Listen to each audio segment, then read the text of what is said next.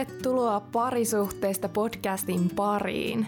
Tänään mulla on ilo kertoa, että meillä on semmoista mimmivoimaa täällä meidän kotistudiossa. Nimittäin meillä on parisuhteista podcastin ensimmäinen vieras täällä.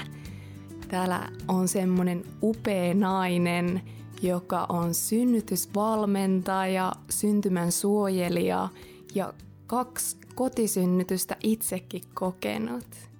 Eli tervetuloa upea Maria Aronson parisuhteesta podcastiin. Ah, kiitos Sandra. On niin suuri ilo ja kunnia olla täällä juttelemassa sun kanssa tänään. Kiitos kun kutsuit. Aivan mahtavaa.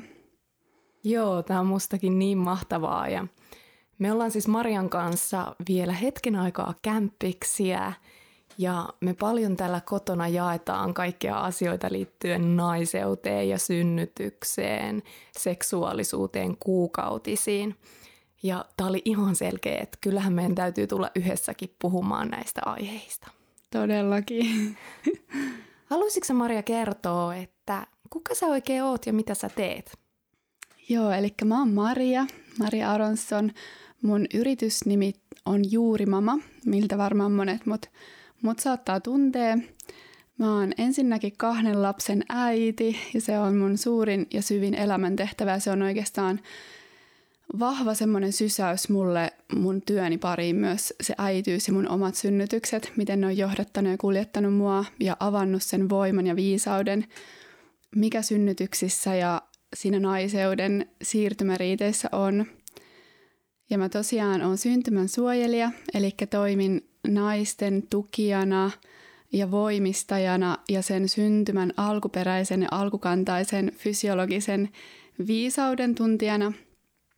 Ja toimin tosiaan monissa eri siirtymäriiteissä, ihan mitä on se kuukautisten alkaminen, synnytys, postpartum-aika ja menopaussi on sitten siellä voimavuosissa naiseuden yksi siirtymäriitti, mutta eniten mä keskityn synnytyksiin ja postpartum-aikaan ja siihen, miten, miten me voidaan synnyttää mahdollisimman lempeästi, fysiologisesti, luonnonmukaisesti, niin kuin me ollaan täällä miljoonia vuosia synnytetty maan päällä.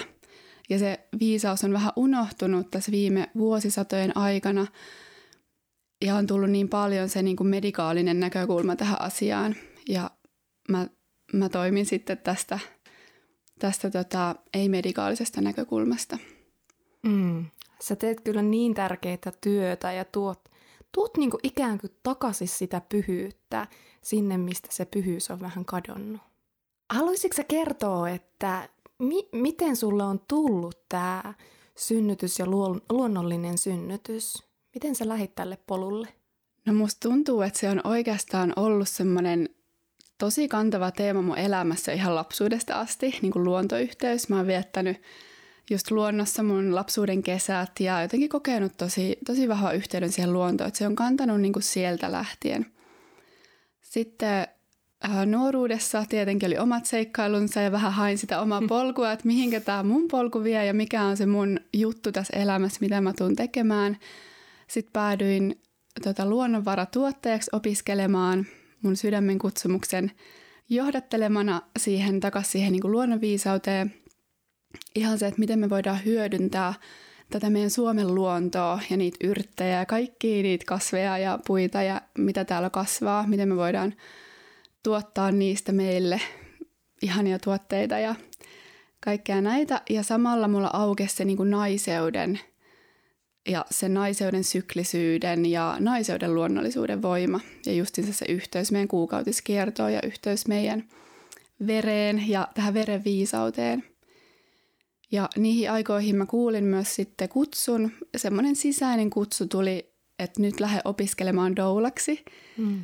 Ja se, se vaan niin tuli mun päähän se sana doula ja sitten mä heti menin ensimmäisen doula-koulutukseen, minkä mä löysin – ja mm. tällä tavalla niin kuin lähti se mun polku tutustua synnytykseen ennen kuin mä itse olin edes raskaana.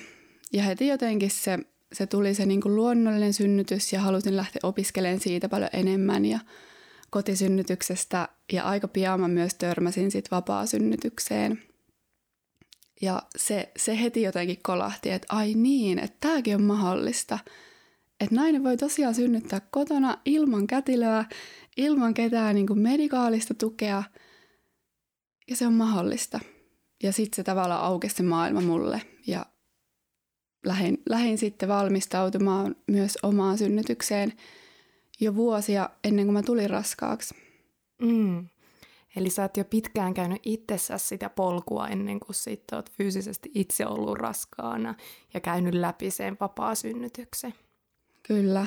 Ja musta tuntuu, että se on ollut todella tärkeä todella niin kuin suuri osa sitä, että mä oon voinut synnyttää vapaasti, että mä oon tavallaan niin kuin opiskellut sitä jo etukäteen.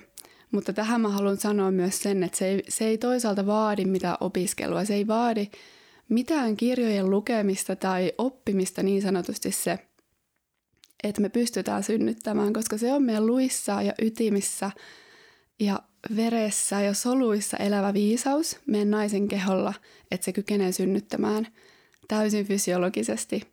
Ja oikeastaan meillä on enemmän poisoppimista niistä kaikista niin kuin yhteiskunnan uskomuksista ja siitä kuvasta, mikä meille luodaan ihan teikö lapsesta alkaen elokuvilla ja muilla mm. siitä synnytyksestä, että miten se on niin kuin hätätilanne ja kauhistuttavaa ja mennään sairaalaan ja tehdään näin. Et enemmän se on, se, on niin kuin se poisoppimista niistä.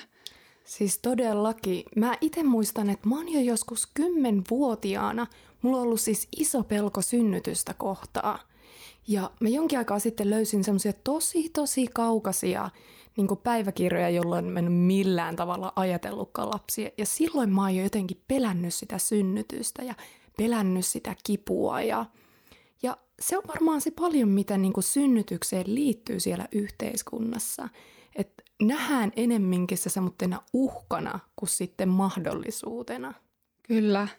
Ja just se, että mitenkä synnytys kohdataan tässä yhteiskunnassa, niin se mun mielestä heijastaa ihan sitä, miten me kohdataan elämä ja ylipäätänsä niin kuin se luonto, koska synnytys on se tapahtuma naisen elämässä, kun me todella niin kuin heittäydytään. Meidän täytyy antautua sille luonnon voimalle, joka on meidän kehossa. Mm. Ja tavallaan mä puhun paljon siitä eläinkehosta, mikä, mm.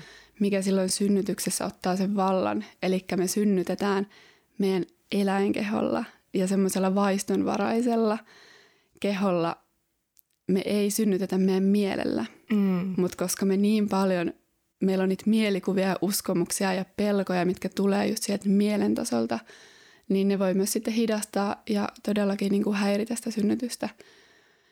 Ja totta kai se sitten, kun me opitaan, että miten paljon ne hormonit vaikuttaa siihen, miten, miten tärkeä se on, millaisessa ympäristössä sä synnytät.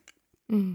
Ketä ihmisiä siellä on läsnä – vaikka sun mieli kokisi turvalliseksi jonkun paikan, niin sun eläinkeho ei välttämättä koe sitä turvalliseksi. Ja se keho on kuitenkin se, joka reagoi silloin synnytyksessä. Mm. Sä puhut paljon siitä, että synnytys on fysiologinen tapahtuma. Sä puhut siitä, että meidän, meidän niin keho on luotu synnyttävän. Meidän ei tarvitse niin mielellä opiskella tai osata sitä. Mitä sä, jos kuul- kuulija ajattelee, että no mitä sä oikeasti tarkoitat sillä, että synnytys on fysiologinen ja että niin kuin, haluaisitko sä avata sitä vähän lisää? Joo, mielelläni. Musta tuntuu, että tuohon fysiologiseen synnytykseen, kun siitä ei hirveästi puhuta ja monissa synnytysvalmennuksissakin niin kuin saatetaan keskittyä esimerkiksi siihen kipuun tai että miten sitä kipua voi lievittää, mutta, mutta mun lähtökohta on ihan se, että miten tavalla me voidaan turvata se fysiologinen synnytys. Eli jos me esimerkiksi katsotaan eläimiä, miten eläimet synnyttää, jos, jos sulla on ollut lemmikkieläin, koira tai kissa, niin usein niin kun me jätetään ne eläimet aina rauhaan, kun ne synnyttää. Ja meille niin sanotaankin, että älkää menkö häiritsemään synnyttävää eläintä. Hmm. Ja ne eläimet hakeutuu johonkin rauhalliseen tai pimeään paikkaan, missä ne saa olla rauhassa. Koska se mm. turvaa sen, että ne hormonit – jotka siinä kehossa toimii sen synnytyksen aikana, silloin pääsee toimimaan luonnollisesti ja tukemaan sitä synnytyksen luonnollista prosessia.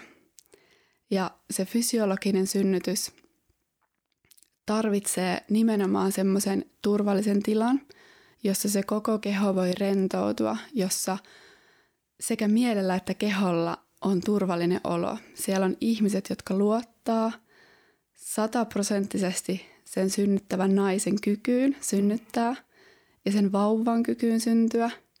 Siellä ei ole mitään häiriötekijöitä, ei mitään interventiota tai tutkimuksia, jolla saatetaan hidastaa tai häiritä sitä luonnollisen synnytyksen kulkua. Ja tämä fysiologinen synnytys on oikeastaan todella harvinaista tällä hetkellä maailmassa. Hmm. Koska ihan jo se, että sä lähdet kotoa pois, on yksi interventio.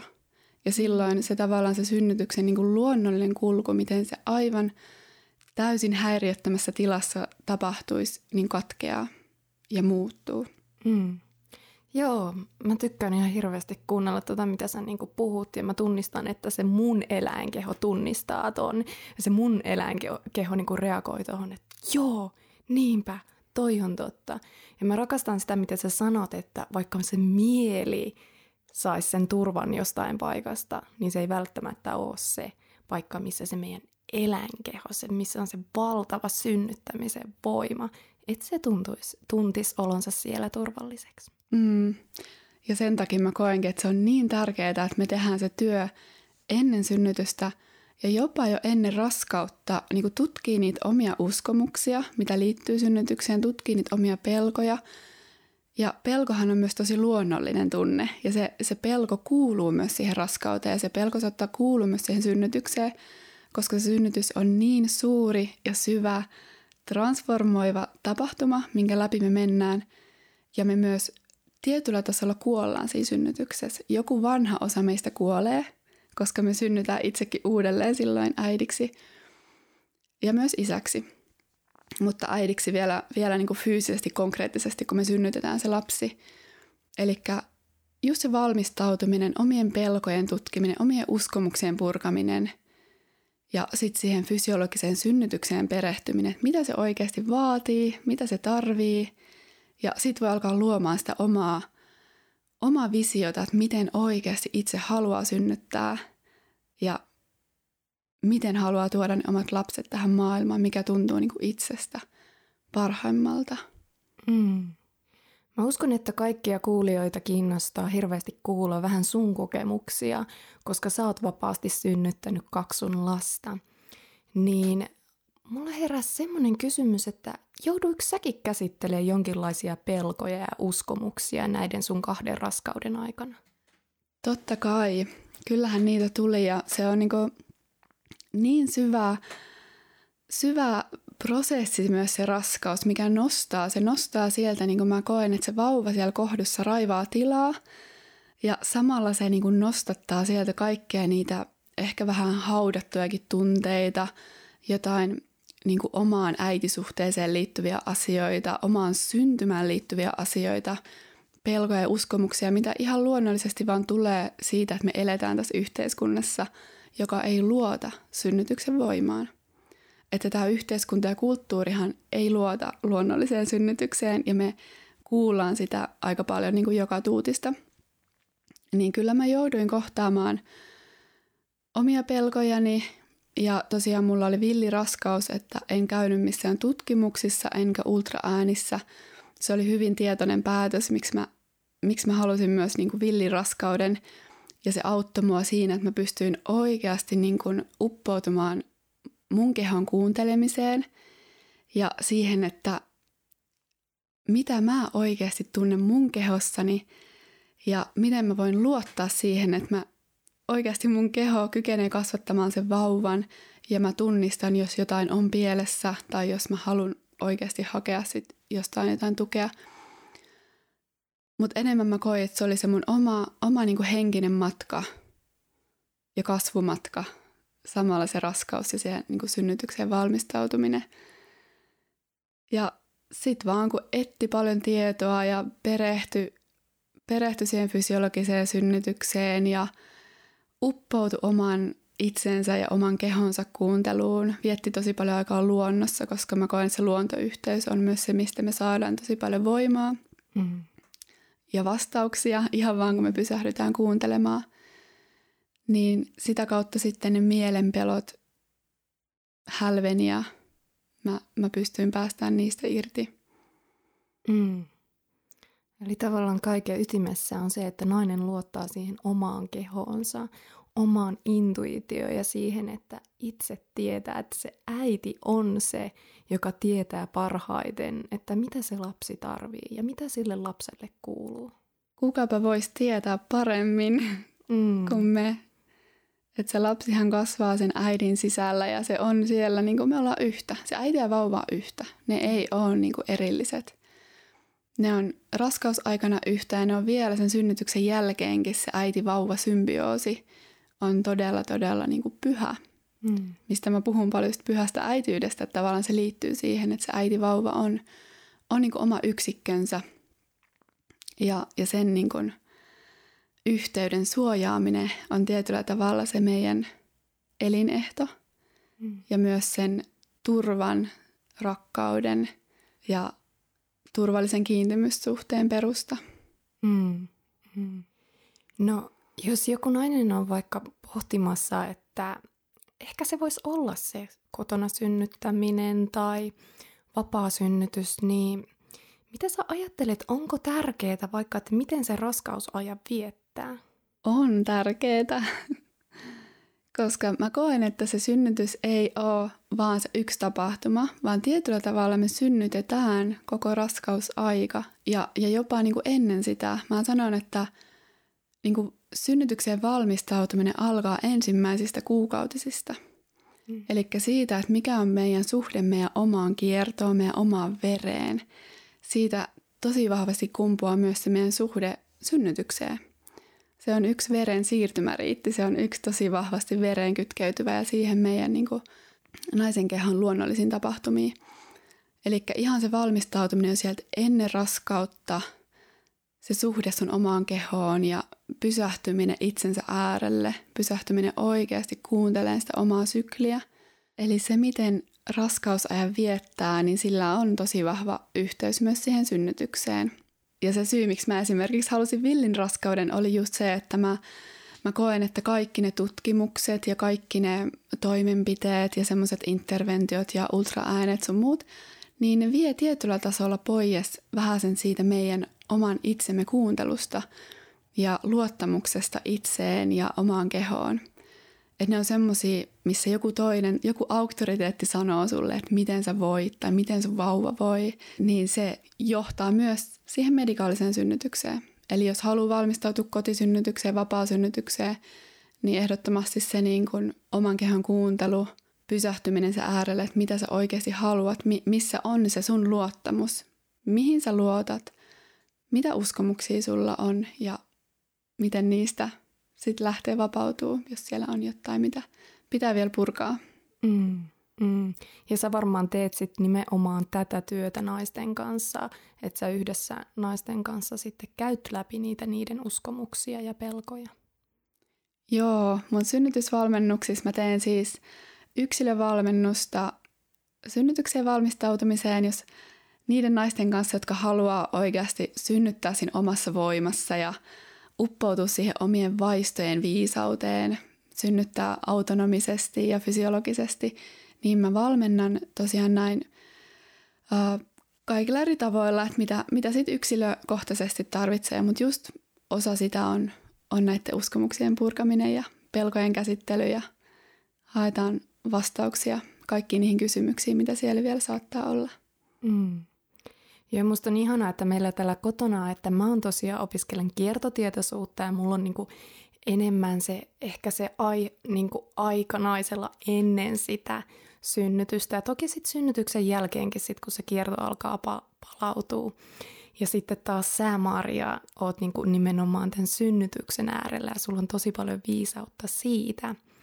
Ja mitä me ollaan paljon myös jaettu täällä kotona, että kuinka, ja säkin mainitsit siitä äsken, että se omaan vereen tutustuminen ja se, että on oikeasti sen oman kuukautisveren kanssa ja myös, että on sen oman vulvan ja on sen oman vaginan kanssa ja tavallaan ystävystyy siihen, niin kuinka tärkeää se yhteyden luominen on jo siihen synnytykseen valmistautumiseen.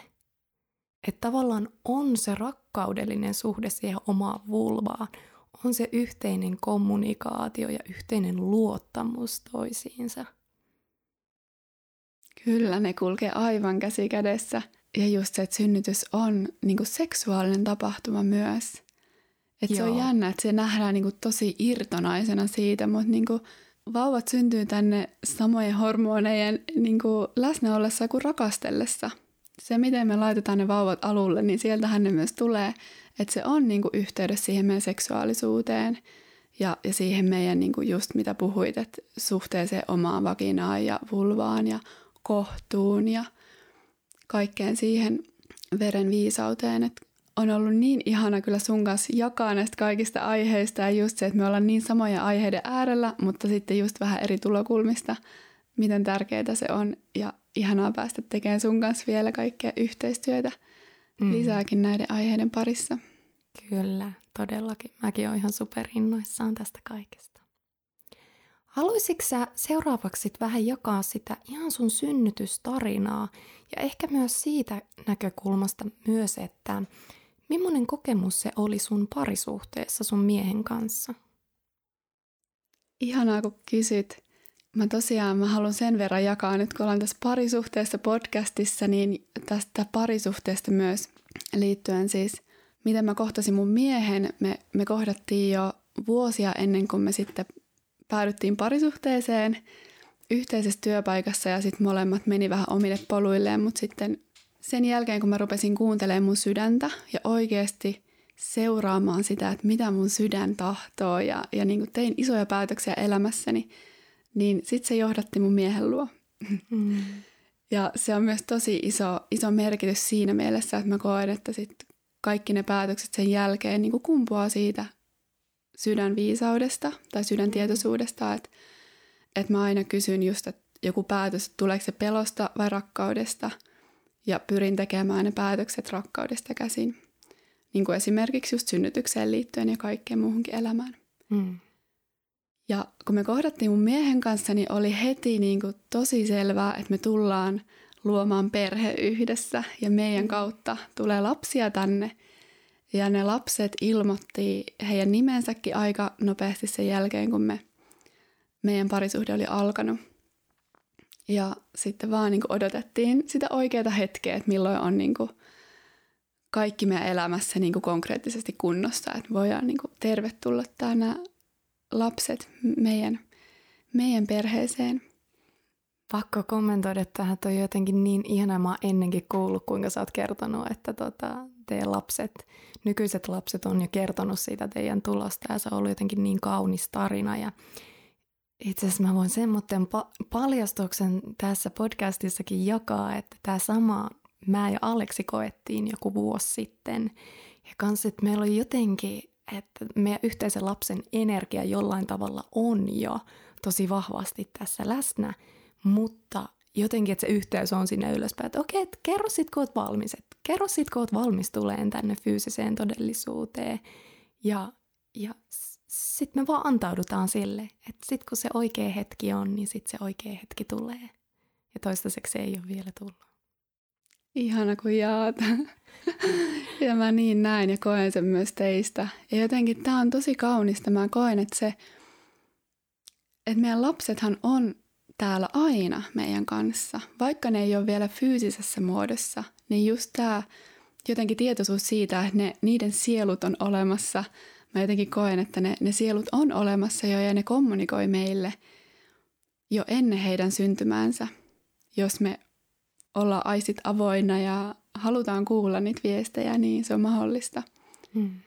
Ja meillä tämä niinku just tietoisen luomisen matka alkoi ennen, ennen sitä, kun fyysisesti tultiin vanhemmiksi. Et jotenkin tuntuu, että ne lapset on siellä, ihanaa, ja nyt me ollaan tultu yhteen. Ja se, minkä mä koin todella tärkeäksi meidän parisuhteessa on se, että mun mies on tukenut mua heti, heti alusta asti. Oikeastaan jopa hän oli se, joka ehdotti, että entä jos me synnytettäisiin ilman wow. kätilöä, vaan kahdestaan kotona.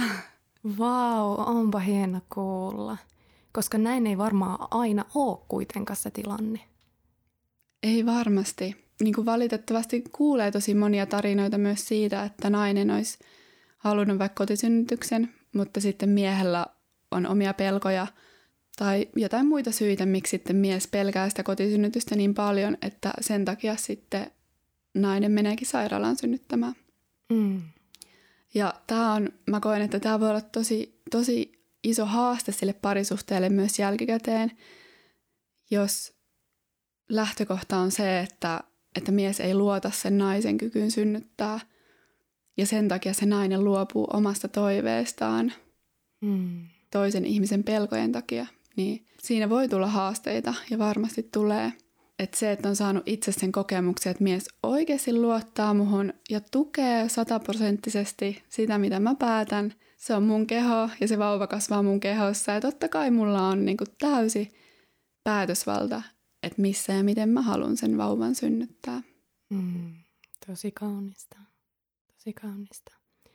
No, sä oot varmaan kohdannut sitä sun joko työssä tai sitten ihan henkilökohtaisessa elämässä, että tulee kysymys, että no entäs jos se vauva sitten kuolee synnytyksessä? Tämähän on tosi yleinen niin kuin ensimmäinen varmasti, mitä niin kuin kuulee, että jos puhuu, että haluaa synnyttää kotona tai vapaasti tai mitä ikinä. Et ensimmäinen on se, mutta mitä jos jotain menee pieleen tai mitä jos se kuolee. Mm. Se on ihan todellinen kysymys. Ja se on ihan semmoinen, mitä mä kävin läpi raskausaikana, pohdin mun suhdetta kuolemaan ja siihen, että mitä jos se vauva kuolee tai mitä jos minä kuolen. Ja ne on niin kuin tosi valideja kysymyksiä ja tosi valideja tunteita niin kuin oikeasti kohdata. Ja mä koen, että se kuoleman kohtaaminen on nimenomaan myös sitä synnytykseen valmistautumista. Mm. Koska se, että me synnytetään elämää, niin me myös synnytetään se kuolema. Se elämä, joka me synnytetään, tulee väistämättä kuolemaa jossakin kohtaa. Oli se sitten päivän, viikkojen, vuosien, vuosikymmenten päästä. Että se, että me ollaan irtauduttu siitä kuolemasta niin paljon, se kuoleman pelko ohjaa meitä niin paljon, että me ei uskalleta oikeasti tehdä niitä päätöksiä sieltä sydämestä ja rakkaudesta käsin, Mm. niin mä koen, että se on enemmänkin se ongelma. No, onko sitten kotisynnytys oikeasti muka niin vaarallista, mitä ehkä siihen liittyy mielikuvia? Ei, Mm. yksinkertaisesti ei ole.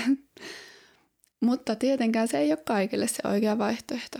Mutta esimerkiksi mulle kotisynnyttäminen tuntuu 100 prosenttia enemmän turvallisemmalta kuin se sairaalassa synnyttäminen. Ihan sen takia, että mä tiesin, että mun synnytyshormonit toimii parhaiten, kun mä saan olla yksin omassa tilassa, rauhassa, mun rakkaan ihmisen läsnä ollessa, joka luottaa muhun. Mä tiesin, että kukaan ei tule tekemään mulle mitään tutkimuksia vasten mun tahtoani, kysymään multa mitään kysymyksiä, aktivoimaan mun mieltä, vaan että mä saan oikeasti uppoutua siihen mun eläinkehoon, synnyttää siinä vaistojen varassa, mitä mä todella tein, että se mun synnytys tuntui, että se oli semmoinen initiaatio siihen niin kuin villiin luontoon ja mun omaan voimaan. Että mä sain synnyttää siinä mun omassa voimassani todellakin mun oman kehoni voimalla ilman kenenkään ulkopuolisen minkäänmoista niin kuin häirintää siinä tilanteessa. Ja sillä tavalla mä tiesin, että se synnytys tulee tapahtumaan just niin kuin sen pitää tapahtua. Todellisuudessa vauvoja totta kai kuolee myös synnytyksessä, että se on, se on osa sitä synnytystä, että jotkut vauvat tulee kuolemaan, mutta ne kuolee myös siellä sairaalassa. Mm. Aika harva vauva itse asiassa kuolee kotisynnytyksessä, koska kotisynnytys lähtökohtaisesti on turvallisempi sille fysiologiselle synnytykselle. Mm. Joo, mä muistan, kun mä oon kattonut sitä sun synnytysvideo, joka pienenä vinkkiä, ku, vinkkinä kuulijoille, että jos Marian sähköpostituslistalle liittyy, niin sieltä saa upeana lahjana Marian toisen lapsen synnytysvideon. Ja kun mä katsoin sitä sun synnytysvideoa ja sitä prosessia, että just, että miten sä oot niin siinä eläinkehossa, miten sä oot niin siinä omassa voimassa, omassa maailmassa, että jos siellä olisi tullut joku kysymys, että no hei, mitä ikinä, jotain sulta tultu kysyyn tai jotain sisätutkimusta tekee, niin sehän olisi täysin katkassut sen virran ja tuonut sut niinku pois, just niin kuin säkin sanoit, että tuonut sut takaisin sinne mieleen sieltä sun kehon omasta voimasta. Mm. Että todellakin mä ymmärrän, saan niinku käsiksi sen videonkin perusteella siitä, että mitä sä puhut tuosta, kun sä oot jakanut siitä, että menee sinne omaan maailmaan ja tippuu siihen eläinkehoon, tippuu siihen semmoitteeseen, ehkä jopa raakaankin voimaan, semmoitteeseen vaan niinku toisaalta raakaa ja toisaalta pyhää voimaa. Mm. Kyllä, mä koen, että se on tosi, se on se niin kuin luonnon raaka ja pyhä voima, että se on niinku sekä että. Ja se elää meissä ja just se synnytystranssi, mihin pääsee silloin, kun synnytystä ei häiritä, niin se on todellakin semmoinen semmoinen tila, mitä ehkä ihan voi kuvata sanoilla, mm. että sä oot todella niin kuin läsnä sun kehossa ja ne tuntemukset on todella intensiivisiä. Mä en puhu kivusta, koska kipu on tosi subjektiivinen käsitys ja mä koen, että synnytys ei välttämättä tarvi olla kivulias tapahtuma. Mut, ja se, miten me koetaan kipu, niin me koetaan se usein tosi negatiivisena. Mm. Mutta jos me ajatellaan, että synnytyksessä sä avaudut, sä avaudut sille portiksi, että sun vauva pääsee tähän maailmaan, niin se ei välttämättä ole kivuliasta, mutta se on tosi intensiivistä. Se on semmoista tulista voimaa ja se, se niin kuin pistää sut kyllä nöyräksi sen elämän voiman edessä. Mm. Ja samalla niin kuin, sä oot se voima. Se ei tule sun keho ulkopuolelta, vaan se tulee sinun kehostasi, joten se on, niin kuin, se on se meidän kehossa elävä voima, se kaikki ne tunteet, kaikki ne tuntemukset, kaikki ne aallot ja se intensiivisyys. Ja se on ihan mieletön tunne, kun sen läpi menee ja se vauva syntyy ja samalla sä synnyt itses uudelleen. Ja sitä tunnetta ei voi voittaa mikään. Mm, ei varmasti. Sä oot puhunut paljon myös siitä, että se on transformaatio sille äidille itselleen. Niin millainen transformaatio sun lasten kotisynnytykset on ollut sulle naisena? Mun esikoisen synnytys vahvisti mulle sen voiman, joka mussa elää. Se tavallaan synnytti minusta sen leijona-emon, että mä oon täällä mun niin lasteni varjelijana ja lasteni suojelijana. Samalla se mun esikoisen synnytys toi mut vielä jotenkin ytimeen sen synnytyksen, sen villin olemuksen äärelle. Tavallaan voimisti sen, että mistä näkökulmasta mä haluan olla synnytysten äärellä työskentelemässä. Mm.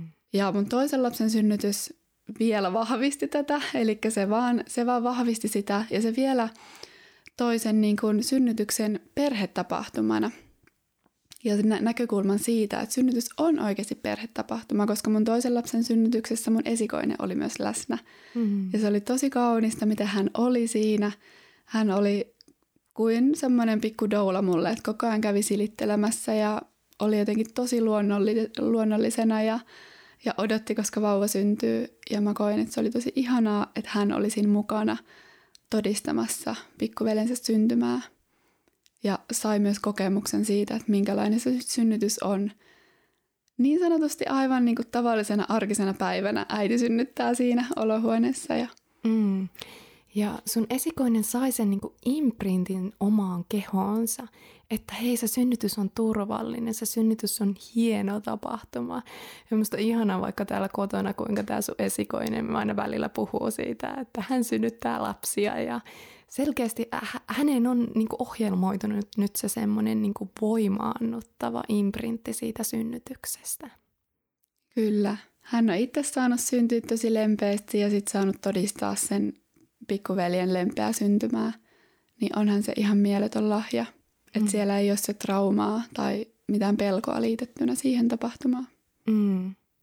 Ja myös mun henkilökohtainen kokemus, mä oon siis ollut kotona viimeiset ehkä 15 minuuttia sun tosi nopeasta toisesta synnytyksestä. Ja pelkästään itsellekin se, että oikeasti sai olla niin kuin samassa talossa, että, että te olitte ylhäällä omassa kuplassa synnyttämässä ja mä olin täällä alakerrassa mun miehen ja hänen lapsen kanssa. Mutta vaan se niin kuin jotenkin energeettisesti, että on todistanut sitä, että ei, et, ei se synnytys ole tätä ihmeellisempää, ei se ole tätä monimutkaisempaa. Niin kuin sä sanoit, se on intensiivistä. Se on niin kuin, sitä niin kuin eläimen voimaa, mutta mut ei se ole niin kuin hankalaa, tai ei se ole niin vaikeaa, tai ei sun tarvitse tietää ja osata juttuja. Et se on ollut itsellekin niin suuri lahja siihen, että sitten jonain päivänä, kun on niiden omien lasten aika, niin mä tiedän, että mä tuun kulkeen kohti sitä kotisynnytystä. Niin, ihana kuulla. Mm. Ja kyllä se on ollut niin suuri lahja kyllä asua teidän kanssa ja ihan siis tämä niin kuin yhteisöllinen elämäntapa, mikä meillä on tässä ollut ja miten paljon se on niin kuin rikastuttanut meidän kaikkea elämää. Ja myös jotenkin tuohon, kun sanoit, että joo, että sä olit läsnä, että ollut siinä samassa tilassa, mutta kuitenkin jos läsnä siinä tässä kotona, missä synnytettiin, ja tähän niin syntymän suojelijuuteen vielä viitaten, niin sehän on just sitä, että naiset on ollut läsnä toistensa tukena ihan aikojen alusta saakka. Kaikista niissä siirtymäriiteissä. Oli se sitten kuukautisten alku, siellä on ollut se naisten piiri, johon se nuori neito on otettu niin kuin avosylin vastaan, ja sitten synnytyksessä naiset on tukenut toisiaan niin kuin luottaen siihen naisen kykyyn synnyttää, hoivaten sitä naista ja auttaen ja tukien rakkaudella. Ja se on jotenkin siellä niin kuin ytimessä, että miten me naisina voidaan palauttaa ne siirtymäriitit siihen arvoonsa, mm. mikä niissä oikeasti on. Mm. Todellakin, todellakin. Me ollaan tämän parisuhde-podcastin äärellä, niin mä uskon, että kuulijoita kiinnostaa, että minkälainen kokemusta on ollut parisuhteessa synnyttää kotona lapset? Ensinnäkin se on ollut tosi vahvasti kyllä meidän parisuhdetta niin kuin voimistava tekijä.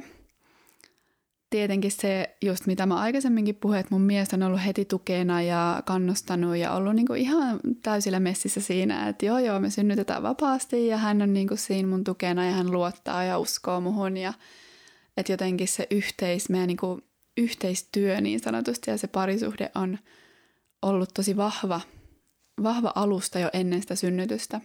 Ja se tietenkin, että me ollaan niinku synnytetty meidän lapset kotona kahdestaan tai perheen kesken on, on vahvistanut meidän perhettä ja että me oikeasti ollaan niin kuin tiivis perheyksikkö, kaikki niin kuin omalla paikallaan siinä, jokainen. Mutta kyllä se vanhemmaksi syntyminen on niin suuri muutos, että ei sitä voinut niin kuin esikoisen kohdalla, ei sitä niin kuin tiennyt, että kuinka syvällisesti se tulee muuttamaan omaa itseä ja myös sitä parisuhdetta – ja se oli semmoinen asia, mihin ei pystynyt oikein valmistautumaan niin kuin etukäteen, ennen kuin se vasta sitten niin kuin tapahtui. Ja mä oonkin monesti sanonut mun miehelle, että mä en yhtään ihmettele sitä, että miksi niin monet vanhemmat eroo mm. silloin, kun lapset on pieniä. Koska se on niin intensiivistä aikaa ja se on niin raskasta aikaa myös ja haastavaa aikaa niin kuin joka tapauksessa yleisesti ja varsinkin tässä kulttuurissa ja yhteiskunnassa, missä me eletään, missä ei ole sitä tukiverkostoa mm. eikä ole sitä yhteisön tukea, mikä on niinku se luonnollinen elämäntapa, että perheillä on sitä yhteisöä ympärillä, on niitä muitakin aikuisia ja muitakin lapsia, että ihmiset ei elä vaan niinku perheyksikkönsä keskellä niin sanotusti niinku yksin. Mm on se niin kuin sitä perheen näkökulmasta niin, niin kuin luonnollinen tapa se yhteisöllinen elämä ja sitten myös siitä näkökulmasta, että ne aikuiset ja ehkä teinikki tai sitä nuoremmat lapset, jotka ei ole vielä kokenut sitä vanhemmuutta, niin pääsee jollain tavalla kokeen sitä, että mitä on olla lasten kanssa. Että se ensimmäinen vauva, jonka vähän semmoista arkistakin elämää kokee, niin ei ole se oma lapsi, jolloin kaikki tulee ihan täysin yllätyksenä, että no mitä hittoa tässä tapahtuu, vaan että jollain tavalla saa jo sitä yhteyttä niihin lapsiin niin kuin, ö, siinä yhteisöelämässä. Just niin. Ja just se, että kun me synnytään vanhemmiksi, niin kun me synnytään itsekin uudelleen, että mä koen, että tietyllä tavalla se vanha parisuhde kuolee myös siinä synnytyksessä. Se parisuhde, mikä on ollut ennen niitä lapsia – sitä ei enää ole, koska sitten siihen syntyy uusi ihminen ja tulee uusi dynamiikka sen lapsen myötä. Ja nainen syntyy äidiksi, synnyttää itsensä tosi konkreettisesti uudelleen ja se mies syntyy isäksi ja mä oon huomannut, että se myös nostattaa niin kuin, ainakin meidän kohdalla ja omalla kohdalla on nostattanut niitä omia, omia tavallaan lapsuudesta saatuja kasvatusmalleja ja mm. myös sitten kumppanin omia kasvatusmalleja ja ne on välillä ehkä törmäyskurssilla ja kaikenlaisia tämmöisiä asioita, mitkä niinku pistää sen parisuhteen myös uusiksi. Että se pitää rakentaa uudelleen. Mä koen, että se, että meillä on ollut tosi vahva pohja siellä ja se luottamus ja rakkaus ja yhteys, mikä on sitten kannatellut myös kaikkien näiden vanhemmuuden tuomien haasteiden läpi. Että et me pidetään yhtä kaikista haasteista huolimatta ja, ja sitten luodaan niinku uudelleen sitä suhdetta, että hei, kuka sä oot nyt tässä ja kukas mä oon ja miten me voitaisiin tuoda sitä läheisyyttä siihen parisuhteeseen, vaikka se vanhemmuuden aika on tosi intensiivistä ja ne lapset vie tosi paljon huomioita joka päivä. Ja etenkin se, se heti se synnytyksen jälkeinen aika ja varsinkin niin kuin esikoisen kohdalla, kun ei ollut valmistautunut siihen, että kuinka intensiivistä sekin on, kun se vauva on sit siinä rinnoilla. Sehän on se äidin rinnalla niin kuin ympäri vuorokauden ja se äiti ja vauva on tosi vahvasti vielä yhtä. Mm-hmm. Huomasin, että just se oma kumppani, niin kuin lapsen isä saattoi sitten välillä kokea jopa semmoista ulkopuolisen suuden tunnetta. Ja on kuullut tätä muiltakin paris, mm-hmm. pariskunnilta, että sitten siinä kun se äiti ja vauva on niin symbioosissa, niin se isä saattaakin tuntea vähän, että hei mä en nyt niin kuin kuulukaan tähän. Vaikka toisaalta sillä isällähän sitten on ihan tosi tärkeä rooli olla niin kuin sen äiti-vauva yksikön suojelijana. Mm, mm, todellakin. Mä oon kuullut tätä samaa miehiltä, että he on kokenut sitä, että jollain tavalla kun se äidin ja vauvan yhteys on niin tosi syvä ja symbioottinen, siinä vaiheessa kun se vauva syntyy, niin sitten se mies saattaa olla, että no mikä tämä mun rooli on tässä. Mutta ehkä taas mä ajattelen, että jollain tavalla kun se mies löytää siihen omaan sisäiseen maskuliiniinsa ja ymmärtää sen maskuliinin roolin siinä – sen tilan suojelijana, niin sieltä voi löytää sen mielettömän merkityksellisyyden, että hei, mä en olekaan ulkopuolinen osa tätä, tätä, tätä yhteistä, että se ei ole vaan äiti ja lapsi, vaan mä oon tämän suojelija, mä oon osa, mä oon tosi tärkeä osa tätä. Mm. Isät on ne todelliset syntymän suojelijat myös. Niin. että se, että sen mä oon kokenut, mun mies on ollut se syntymän suojelija – että se on oikeasti suojannut ja turvannut ja ollut siinä rakkaudellisena tukena. Ja myös sitten postpartum-aikana, että hän on todellakin tukenut meitä ja, ja just tehnyt mulle ruokaa ja tehnyt kodin kaikkia askareita, että mä oon sitten voinut keskittyä vaan vauvan kanssa lepäämiseen, mikä on sitten sen äidin tehtävä, on olla se vauvan kanssa.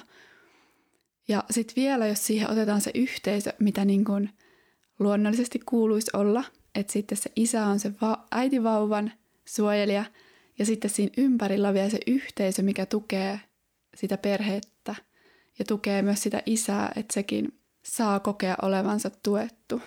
Mm, sekin on varmasti tosi tärkeää, että myös se mies kokee, että siellä on se tuki häntä kohtaa ja että hän ei ole vaan se tuen tarjoaja. Kyllä. Mm. Tota, mä haluaisin puhua vähän sitä postpartum-ajasta vielä, koska se on ollut sun semmoinen erikoisala. Niin mitkä on niinku tärkeitä asioita sit heti siellä sen syntymän jälkeen? Joo, postpartum on niin ihana, niin tärkeä. Mä sen äärelle päädyin just oman esikoisen syntymän jälkeen, kun mä ymmärsin, että miten merkityksellinen aika se onkaan. Että me tässäkin kulttuurissa paljon valmistaudutaan synnytykseen – Mm. Mutta sitten me unohdetaan, että ai niin, hei, mitä sen synnytyksen jälkeen? Että sittenhän se vauva on tällä puolella, sittenhän se matka vasta alkaa niin kuin tietyllä tasolla se konkreettinen niin kuin vauvan kanssa eläminen. Mä puhun paljon niin kuin pyhästä postpartumista myös, että se, se ajanjakso, vähintään se 40 päivää synnytyksen jälkeen on todella, todella herkkää aikaa, jolloin se nainen on vielä konkreettisesti ja kirjaimellisesti auki, ihan fyysisesti ja myös henkisesti. Se synnytys on niin avaava tapahtuma, että se avaa sen, avaa sen naisen myös energeettisellä ja henkisellä, emotionaalisella tasolla. Mm. Ja kaikista tärkein asia postpartumina on lepo, että se äiti ja vauva saa levätä. Ihan siis vuoden levossa olla sängyssä, jopa monia viikkoja synnytyksen jälkeen. Mm. Ja se lepo on se, mikä, mikä luo pohjan sen naisen terveydelle ihan tulevien vuosikymmenien ajaksi. Eli monet, monet niin, kuin niin sanotusti naisten vaivat, vaikka siis ihan menopaussissa ja myöhemmissä elämänvaiheissa voi johtua siitä, että ei ole saanut tarpeellista lepoa ja ravitsemusta postpartum aikana. Mm. Et ihan ne yksinkertaiset asiat, lepo ja ravinto. Mm. Ja tietenkin sitten vielä kun lähtee laajentamaan, niin siellä tulee se yhteisön tuki se viisaiden naisten läsnäolo, mikä on tosi tärkeää sille naiselle, että hän saa olla tuettuna, hoidettuna, rakastettuna, mm. arvostettuna, juhlistettuna sen synnytyksen jälkeen. Mm, niinpä, ettei hätäile, että naisen ja sen just syntyneen äidin ja vauvan ei tarvi hätäillä lähteä minnekään, vaan oikeasti, että siinä kerrankin, että meidän yhteiskunnassa on niin paljon sitä suorittamista ja kiirettä ja tekemistä, että niin kuin siinä on se aika, kun saa vaan olla, kun melkein pitää vaan olla, mutta ei oteta sinnekin sitä suorittamista, mm-hmm. vaan nähdään se sillä, että saa vaan olla ja saa vaan nauttia. Mm. Mm kun mä lähdin kysyyn sulta, sulta tästä postpartumista, niin mä tajusin, että ai niin, mä unohdin yhden tosi tärkeän asian, jonka mä haluaisin tässä vielä puhua tähän synnytykseen liittyen, nimittäin napa, napanuoran katkaisemisesta ja sitten taas lootussyntymä. Eli mitä, mikä on lootussyntymä? Ihanaa, kun kysyt, ja sehän liittyy tähän postpartum-aikaan tosi vahvasti. Että se, että kun se vauva on syntynyt, niin Lootussynnytys tarkoittaa sitä, että sitä napanuoraa ei katkaista ollenkaan. Että se saa tosiaan ihan luonnollisessa omassa tahdissa irrota sitten, kun vauvaa on valmis. Mm. Ja meidän molemmat lapset on tosiaan lootussyntyneitä, että me ei olla katkaistu napanuoraa kummankaan kohdalla. Ja se on ollut tosi merkittävä myös sen niin kuin pyhän postpartum ja semmoisen niin kuin vauvakuplan vaalimisen aika – mä koen, että se on ollut semmoinen tosi luonnollinen ja lempeä siirtymä sillä vauvalla tähän kohdun ulkopuoliseen elämään. Ja se istukkahan siellä kohdussa on se vauvan elämän lähde.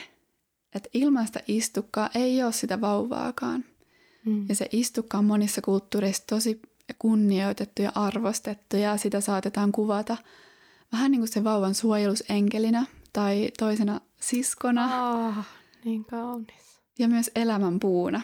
Et se on ihan konkreettisesti, kun katsoo istukkaa, niin se on semmoinen niin puun näköinen. Siinä on semmoiset mm. muodot ja suonet. Ja, ja mä koen, että se elämän puu on tosi kuvainnollinen, että se on se elämänlähde. Se, että jos se napanuora katkaistaan liian aikaisin, niin kuin monesti nykyään synnytyksissä, se on se heti ensimmäinen asia, mikä tehdään, että mm. se napanuora katkaistaan. Ja mä, mä näen sen, että se on tosi suuri interventio myös heti kun se vauva on saapunut tähän maailmaan, niin heti katkaista se yhteys siihen istukkaan. Se ei ole luonnollista ja se on oikeastaan ihan haitallista sille vauvalle, koska sieltä istukasta virtaa vielä verta ja aivan elintärkeitä kantosoluja mm. sille vauvalle. Et se on tosi tärkeää, että se vauva saa ne.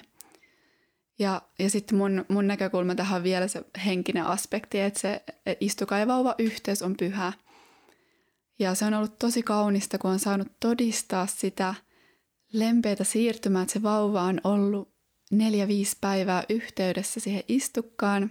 Se tosiaan, se istukka käsitellään sitten lootussynnytyksessä niin, että se suolataan ja erilaisten yrttien kanssa pidetään vaikka semmoisessa korissa. Että se ei tosiaan ei rupea haisemaan eikä ole mitenkään niinku haitallinen tai vaarallinen sille vauvalle.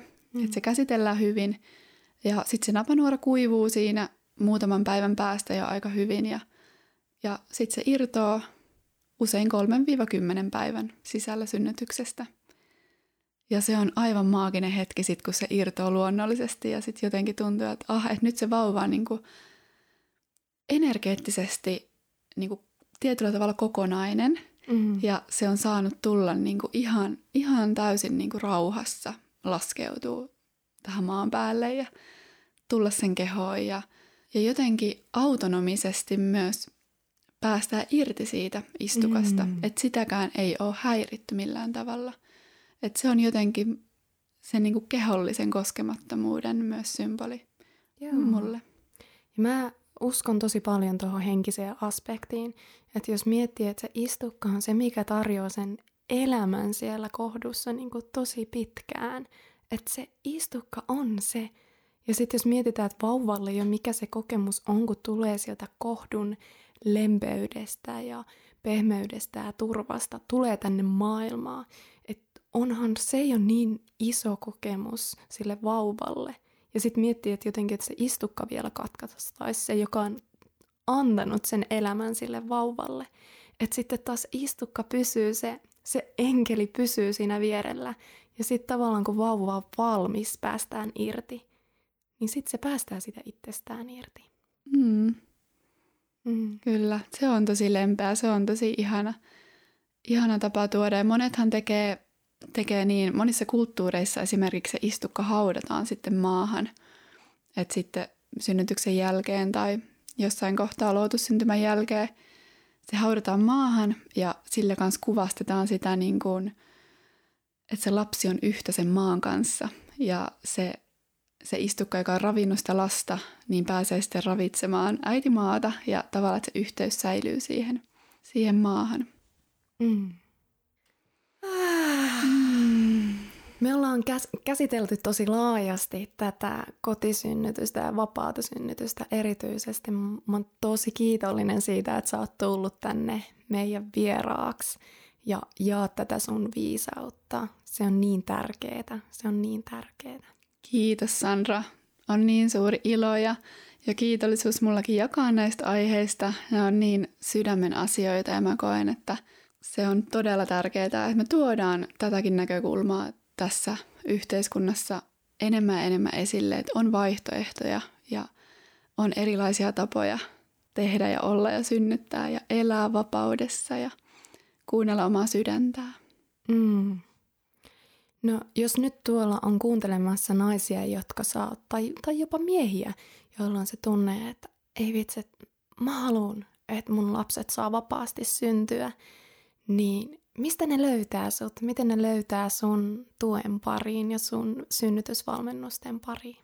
Mun nettisivut löytyy nimellä www.juurimama.fi. Eli sieltä voi käydä sitten katsomassa, mitä kaikkea palveluita mulla on, mun henkilökohtaiset valmennukset ja, ja tulevat nettikurssit tulee aina sinne. Ja sieltä löytää mun yhteystiedot – Instagramissa voi seurata Juurimama, josta mä jaan, jaan sitten lisää näistä aiheista. Ja meillä on tosiaan myös Eve Ryytterin kanssa tämmöinen vapaa synnytys Suomi-yhteisö naisille, johon voi, voi hakea, että sinne pääsee hakemusten kautta, että naiset, jotka on kiinnostuneita vapaasta synnytyksestä ja villistä raskaudesta ja kaikesta tästä niin kuin systeemin ulkopuolella olevasta äityydestä ja vanhemmuudesta, niin pääsee myös sitten osaksi tämmöistä yhteisöä. Mm. Suosittelen, että jos sulla edes kuulija siellä pikkusen syntyi semmoinen kiinnostus tästä aiheesta, niin me seuraan Mariaa vaikka siellä Instagramissa. Maria jakaa tosi paljon asioita liittyen siihen pyhään äitiyteen ja tähän vapaa-synnytykseen. Ja se voi olla jo se ensiaskel, että sä voit tunnustella, että oisko tämä vapaa synnytys sua ja sun, sun lasta varten. Ihana, kiitos. Tervetuloa kaikki seuraamaan ja, ja jakamaan, jakamaan omia ajatuksia ja tunteita ja mitä kaikkea tämä jakso on herättänyt ja nostattanut, niin saa ihmeessä laittaa mulle viestiä. Mm. Tämä voi olla jakso, joka herättää paljon, paljon ajatuksia ja paljon tunteita ja sä oot tosi tervetullut jakaa Marjalle, sä oot tosi tervetullut jakaa meidän parisuhteesta podcastiin ja jos sulla on joku esimerkiksi synnytyskokemus, minkä sä haluat jakaa, niin me ollaan molemmat varmasti tosi, tosi innokkaita kuulemaan sun kokemuksista. Todellakin. Ja sen itse asiassa haluan vielä tähän lisätä, että mulla on tosiaan, ää, teen tosiaan näitä synnytystraumatransformaatio sessioita myös naisten kanssa, jotka on kokenut traumaattisen synnytyksen ihan millä vaan tasolla – ihan minkä, minkä tahansa laisen synnytyksen, jonka haluaa sitten jakaa, että se synnytystarinan läpikäyminen ja käsittely rakastavassa, tukevassa seurassa on myös tosi tärkeää. Eli mulla sieltä nettisivuilta löytyy myös tämä palvelu, että jos, jos haluaa lähteä käsittelemään sitä omaa synnytystä ja kenties valmistautumaan sit seuraavaan synnytykseen, joka voisi tapahtua omassa voimassa, niin voi laittaa viestiä. Mm, mahtavaa. Oikein ihanaa loppupäivää sulle ja ehkä me Marian kanssa vielä palataan yhteen, tehdä lisää podcasteja. Sä voit seurata myös sieltä parisuhteesta podcastin kautta, että jospa meillä tulee vielä lisää. Ihan varmasti. Kiitos paljon. Kiitos Maria. Moi moi.